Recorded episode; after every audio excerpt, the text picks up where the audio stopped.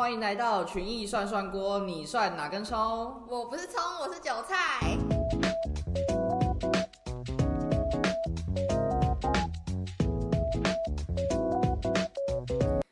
Hello，大家，不知道你们有没有听过一些很特别的职业？在英国有一个号称全世界最怪也最酷的工作，他们会要求员工要到南极数企鹅，还有统计其他野生动物的数量。那这个工作内容看起来好像诶就蛮简单的嘛，就是看南极企鹅有几只数一下。但是招聘单位有事先警告这些想要应征的员工，他们当地。也就是南极是非常天寒地冻，这个大家应该可以理解。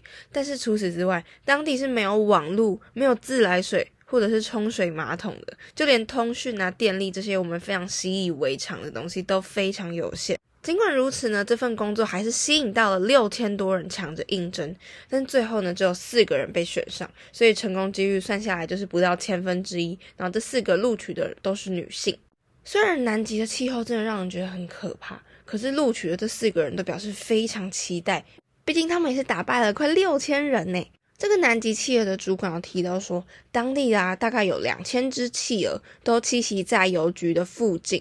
那招募的这个基金会呢，也有公开这份职缺更多的细节。他们的每日工时大概是十二个小时，那工作时间是从今年的十一月到明年，也就是二零二五年的三月。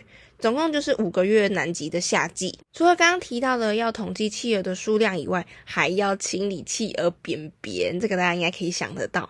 可是除此之外，还要负责邮局的收发邮件啊，还有当地博物馆的文物。而且因为夏季就是南极的旅游旺季，所以他们还要服务这些数千名的游客，提供他们餐饮服务啊啊，还有旅客教育等等。薪资的部分呢，大概是一千二到一千八英镑，就是台币的五万到七万元。基金会有很强调说，这个企鹅邮局是位在一个南极比足球场还要小的岛上，所以有很多地方是需要适应的。首先，你必须要习惯企鹅的体臭，再来生活机能也非常的不方便，比如说像刚刚提到，岛上是没有网络服务的。员工必须在这五个月内呢，过着没有手机的生活。他们可以跟外界联系的唯一方式就是透过卫星，而且只能是用于工作的目的。除此之外呢，因为岛上没有自来水嘛，所以代表这些员工只有在来访的船只停靠的时候，才可以上去借个水洗澡。所以预计有大概两个礼拜不能洗澡。诶，这个听到我应该。完全不行，而且马桶因为没有冲水的功能，团队们又共用一间浴室，所以就需要轮流处理人类彼此的便便。被幸运录取的这四个人呢，都有相关的背景，其中一个人是宠物用品店的业者，其他三个呢都是有地球科学或者是一些相关的南极素养，所以他们都表示非常有信心可以接受这些气候考验，也很希望可以在跟企鹅还有游客互动当中更亲近大自然，获得这个非常难得的人生体验。接下来想要跟大家科普三个南极的小知识，首先第一个。在全世界最寒冷的南极，其实有一个从来都不会结冻的湖泊。为什么呢？因为它是地球上最咸的天然湖泊。在中东死海的含盐量呢，大概是一般海水的八倍。可是这个南极的湖泊呢，含盐量却是海水的快十倍。那为什么很咸的湖泊就不会结冰呢？因为啊，水中的含盐量越高，结冰的点就越低。而且这个盐饱和量到四十帕的湖泊，就算在零下五十度 C 的环境，也是不会结冰的。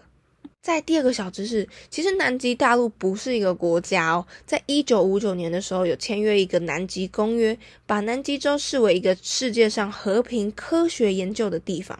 所以南极洲没有任何人为的城市，只有全世界各地三十几个国家各自主导的几个科学研究基地。所以没有任何人可以说自己是定居在南极的。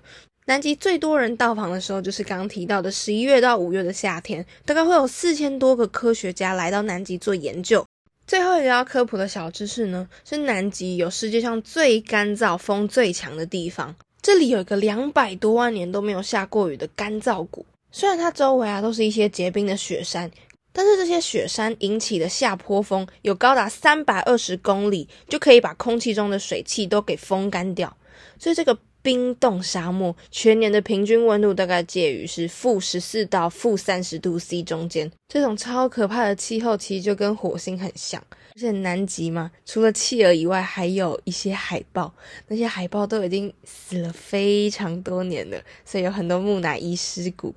这个南极干燥谷也被科学家们称作是死亡之谷。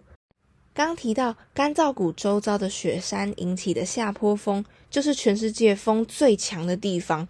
科学家们有记录过，风速时速呢最高可以达到三百二十公里。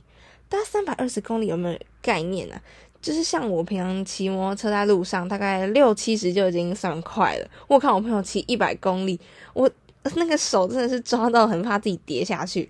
时速三百二十公里，等于说你一个小时可以台北到台南之类的。小小总结一下，这个干燥谷，它就是世界上风最强又最干燥的地方。你不觉得它很像一个超强的那个烘手机吗？南极洲平均降水量比撒哈拉沙漠还要低，而且他们九十九帕的淡水都已经被冰封在冰层里面，而且太阳光又会因为这个冰层的反射，变成说会有双重曝晒的问题。这边的阳光可以比一般的沙漠都还要刺眼哦，所以这样的因素呢，就让南极成为地球上最干、最强又最冷的极地沙漠。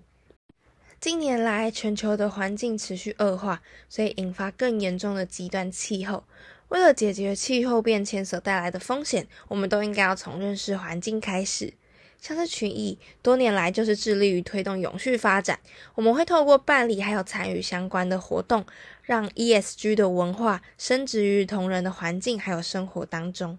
二零二三年的五月，就是群益期货第四年参与《天下》杂志响应淡水河公约，为淡水河做一件事的行动。活动内容呢，包含水质检测、水栖动物跟鸟类观察，还有移除外来种。同仁们在志工的解说还有示范之下呢，会透过实际行动，分工合作，从检测水质的浊度、酸碱值、溶氧量，到认识不同污染程度水域中的栖息生物，还有透过望远镜观察，还有辨识多种的鸟类，从中串起人类跟水资源、动植物还有自然的连接性。活动最后呢，群益期货的同仁还有一百五十位参与的职工会一起消灭外来侵入种小花曼泽兰，因为它会影响植物的光合作用，所以进一步导致树木的死亡，严重的造成生态危机，所以还要被称作绿色杀手。透过这次的活动呢，为环境生态保育尽一份心力，也让同仁们深刻的了解到环境生态保育的重要性。今天这集呢，跟大家介绍一个我觉得全世界最酷的职业，不知道大家有没有喜欢这样子的分享？